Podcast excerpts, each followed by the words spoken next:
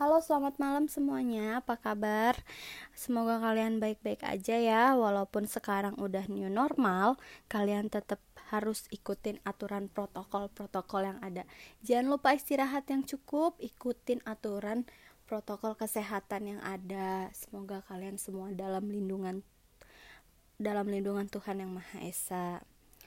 Masih sama Jihan di sini di podcast ketuk pintu kamar seperti biasa Jihan bakal lanjutin part kemarin yang banyak yang bilang katanya nanggung.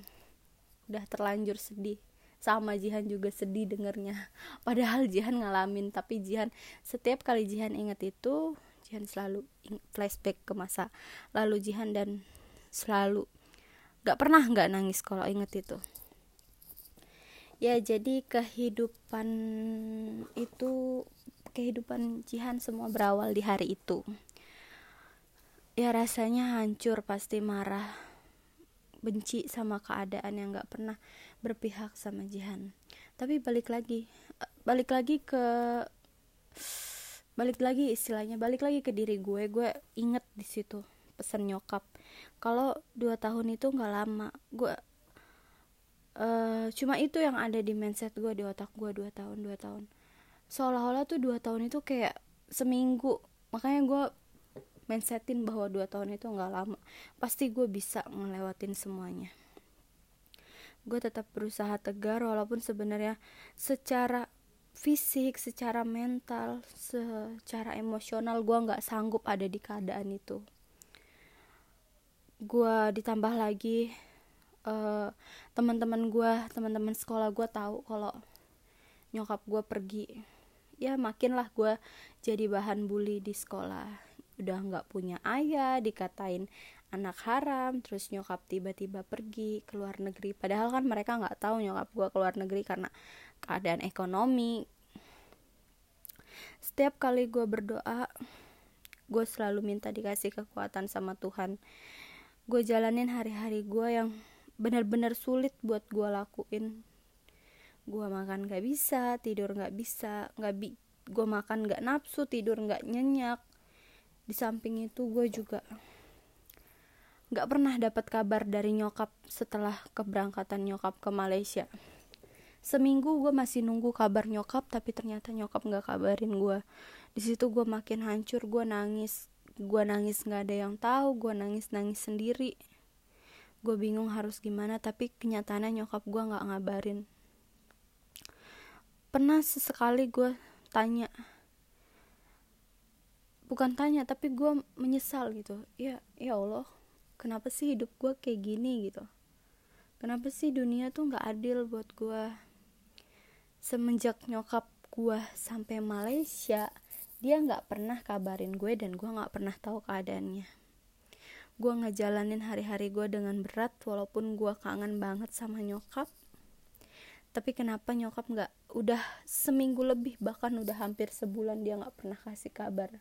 Setiap sore gue selalu duduk di depan gang kakek gue gue berharap nyokap gue datang walaupun baru sebulan ya tapi gue berharap nyokap gue datang saat itu. Lu bayangin nggak? Kalian bayangin nggak sehancur apa hidup gue saat itu gue nggak tahu harus cerita ke siapa gue nangis setiap hari. Gue berharap gue cuma satu harapan gue saat itu gue berharap kakek gue bisa nenangin gue tapi kakek gue itu cuek dia nggak ngajak ngobrol gue sama sekali. Karena gue kesepian nyokap gue juga nggak pernah kasih kabar gue nunggu. Gue waktu itu tuh dibekelin hp itu tuh hp jadul banget gue dibekelin HP gue berharap nyokap gue yang nelpon tapi nggak ada. Nggak ada satupun yang nelpon gue kakak gue pun juga jarang nanya keadaan gue terus suatu suatu hari tuh gue kayak kesepian gitu. Gue akhirnya gue punya inisiatif buat gue ngundang sepupu sepupu gue buat buat nginep lah di rumah kakek gue buat menghibur gue buat gue supaya ada temen dan akhirnya sepupu-sepupu gue itu datanglah ke rumah kakek gue. Setelah itu kakek gue tahu kalau gue ngundang sepupu-sepupu gue. Sumpah gue saat itu bener-bener gue nyesel tinggal di situ. Pala gue bener-bener dipukul. Pala gue itu dipukul pakai tangannya terus dia sambil bilang lu tuh gak tahu diri ya udah gue tumpangin lo bawa-bawa orang ke sini gila di situ gue langsung shock. Gue dipukul di depan sepupu-sepupu gue yang lain yang di mana sepupu-sepupu gue itu adalah cucu dia juga. Gue juga cucu dia.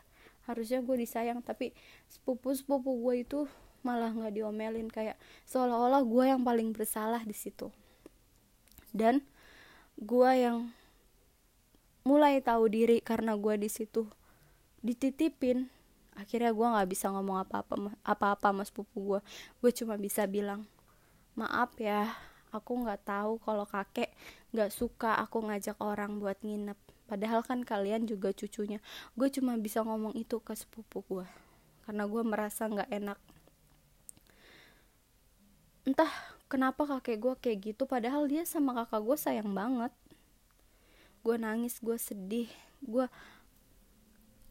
ketika gue tahu gitu kenapa sih seming kayaknya awal-awal gue tinggal situ tuh biasa aja gitu. Biasa aja gue dicuekin. Gue cuma pengen disayang diperhatiin udah kok itu aja.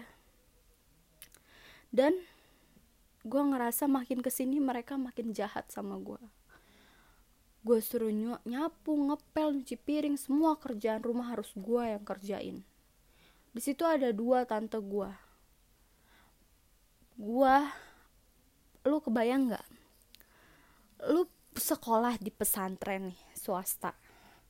Lu pulang udah sore tapi ketika lu pulang sekolah itu lo harus mm, lo harus ngaji lo harus kalau ngaji sih nggak masalah lah ya. Lo harus nyapu ngepel cuci piring semua kerjaan rumah harus lo yang itu.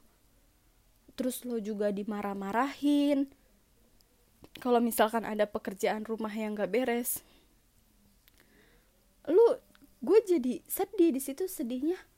Ibu gue langsung bertanya-tanya bu ibu di mana sih kok ibu nggak telepon telepon Jihan?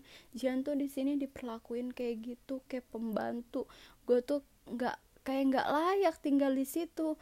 Gue dimaki-maki cuma karena satu kerjaan yang nggak gue kerjain. Parah bener-bener parah. Gue saat itu bener-bener hancur sehancur-hancurnya gue nunggu nyokap gue sama sekali nggak nelpon nggak kasih kabar. Ditambah lagi ada info-info dulu kalau kalau TKI itu bakal pasti kalau TKI itu tuh pasti bakal disiksa apa? Itu gue bener-bener bikin parno. Semua guru-guru gue yang tahu gue ditinggal sama nyokap gue dia cuma bisa ngelihat keseharian gue setiap setiap menit nangis di kelas. Cuma guru-guru gue tuh cuma bisa ya sabar ya Jihan gini-gini. Gue tetap belajar gue tetap sekolah walaupun gue sehari harinya tuh udah capek di rumah. Bener-bener satu keluarga di situ bener-bener nggak ada yang pegang kerjaan. Bener-bener semua gue yang ngerjain. Lo kalau jadi gue apa yang bakal lo lakuin? Lo bakal bunuh diri atau lo bakal pergi dari rumah itu? Kalau lo pergi lo nggak tahu tinggal di mana. Kalau lo bunuh diri udah lenyap semua impian lo cita-cita lo. Coba kebayang nggak sih kalian sampai situ? Gue cuma minta satu. Gue selalu minta ketika gue berdoa ya Tuhan gue cuma pengen nyokap gue balik. Gue nggak apa-apa hidup misil gue nggak apa-apa hidup miskin. Asalkan jangan gue diperlakukan kayak pembantu. Jangan gue dimaki-maki. Asal teman-teman gue nggak ngatain gue anak haram gue nggak apa-apa hidup miskin. Asal jangan kasih gue keadaan di mana gue harus dewasa sebelum waktunya saat itu gue bener-bener ngeras saat itu gue bener-bener ngerasa kenapa sih gue harus tahu ini semua gitu? Kenapa gue harus tahu kalau gue itu gue itu di situ cuma numpang? Gue harus tahu kata-kata gue harus tahu kata-kata yang di mana anak seusia gue harusnya nggak nggak diperlakukan seperti itu gitu. Gue dicaci dimaki seolah-olah gue tuh seolah-olah gue tuh bukan bukan ponakan mereka tapi gue tuh seolah-olah cuma sampah kayak sampah yang ngeganggu hidup mereka. Gue di setiap waktu gue libur sekolah gue tuh pagi-pagi harus belanja ke pasar. Harus bantuin mereka masak harus bantuin mereka nyuci baju segala macem. Gue nyuci segabrek-gabrek. Gue bener-bener gak layak bener-bener kayak pembantu gue di situ harapan gue saat itu gue nggak apa-apa hidup miskin asal gue tinggal sama ibu gue gue cuma pengen kenyamanan kebahagiaan bukan perlakuan-perlakuan seperti itu. Gue merasa benar-benar nggak dimanusiakan tinggal di situ.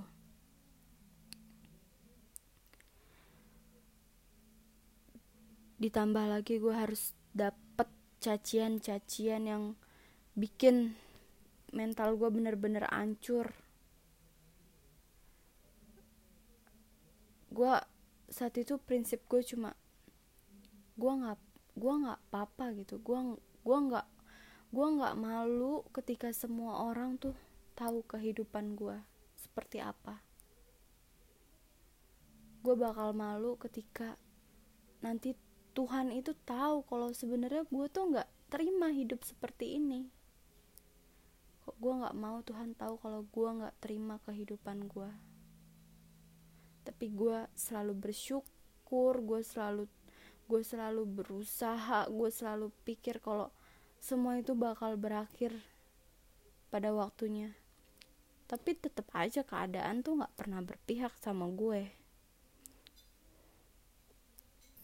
Akhirnya rasa benci gue sama ayah gue semakin timbul gue di situ makin mengutuk mengutuk ayah gue gue mengutuk bahwa semua yang gue alamin ini semua karena dia.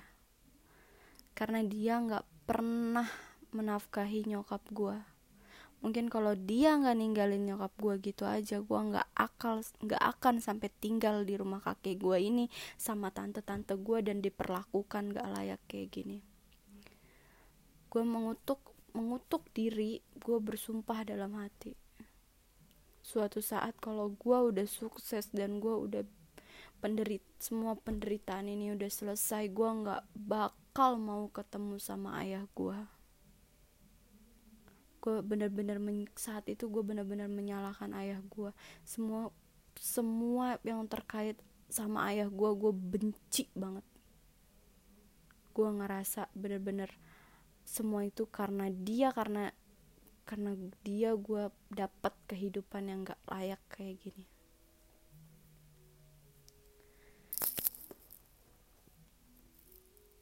Cuma ya mau gimana lagi? Mau sebenci sebenci apa pun gue mau se, se separah apa pun gue ngutuk dia gue tetap nggak bisa ngerubah takdir. Ini jalan gue yang harus gue lewatin yang harus gue bener-bener kuatin diri gue buat lanjutin hari-hari gue berikutnya. Tetap gue jalanin tetap gue sekolah walaupun keadaannya nggak nyaman. Ya begitulah pokoknya. Nanti gue bakal cerita di uh, part selanjutnya ya makasih udah tetap stay di podcast gue ini. Dan jangan lupa dibantu share ya. Uh, terima kasih juga udah yang kalau terima kasih juga buat yang udah dengerin dan yang belum dengerin coba kalian dengerin dari awal. Semoga kisah-kisah gue ini bisa menginspirasi kalian supaya kalian itu jangan pernah menyalahkan takdir, jangan pernah menyalahkan keadaan. Kita sebenarnya semuanya berhak bahagia kok. Cuma keadaan dan waktu aja yang belum berpihak sama kita. Uh, Oke, okay, selamat malam semuanya. Terima kasih. Sampai jumpa di part berikutnya. Bye.